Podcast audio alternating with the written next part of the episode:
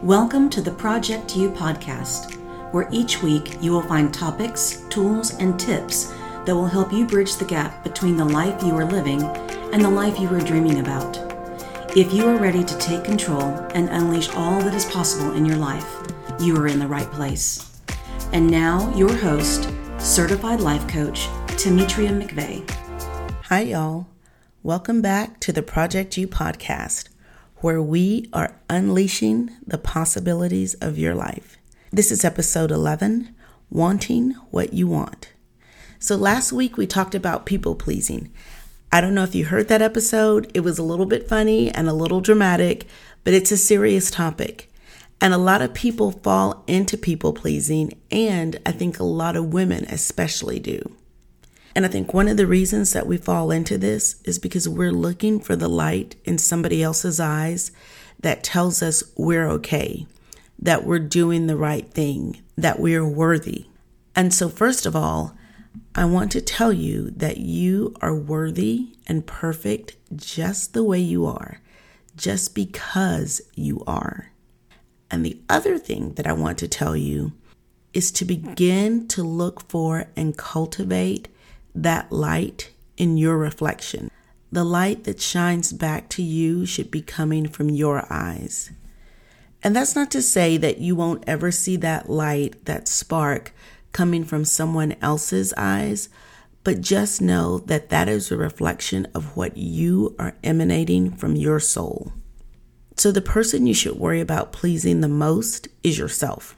And I know some of you are going to think that that sounds so selfish, but hear me out.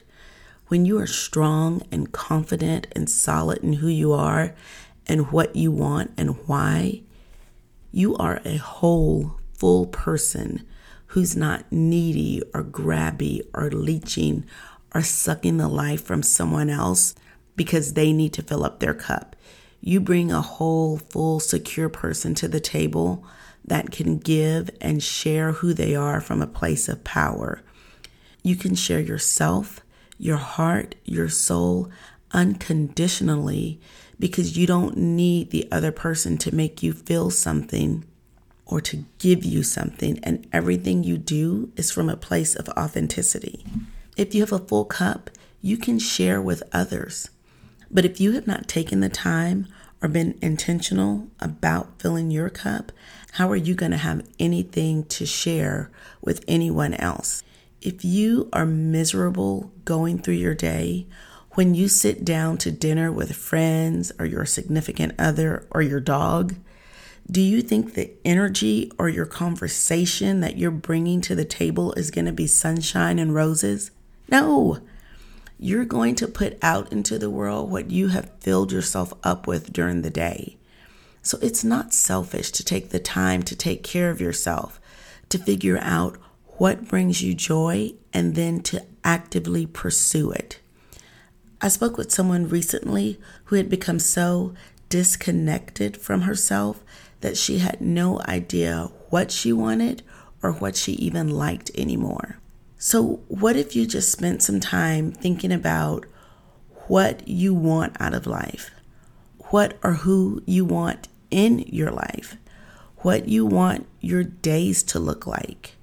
Where you want to live, what you want to do on the weekends, where you want to vacation, what kind of car you want to drive, what hobbies do you want to take up.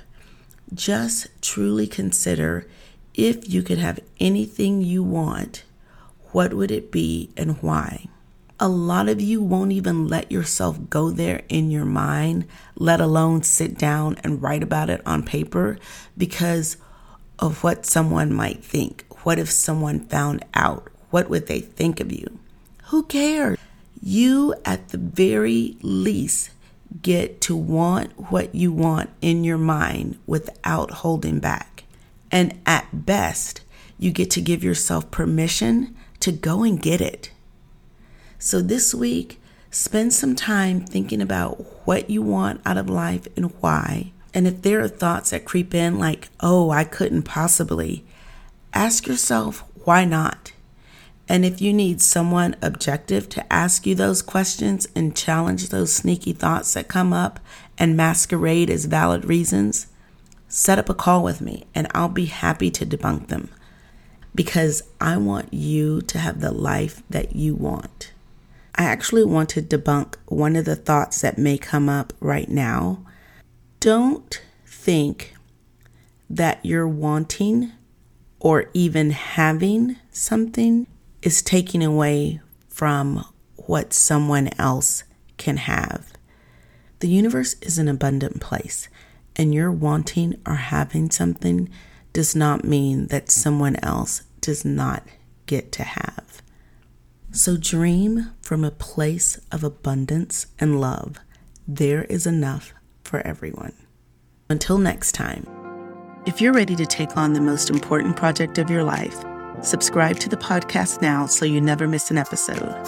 Follow the link in the show notes or go to CoachTemetria.com.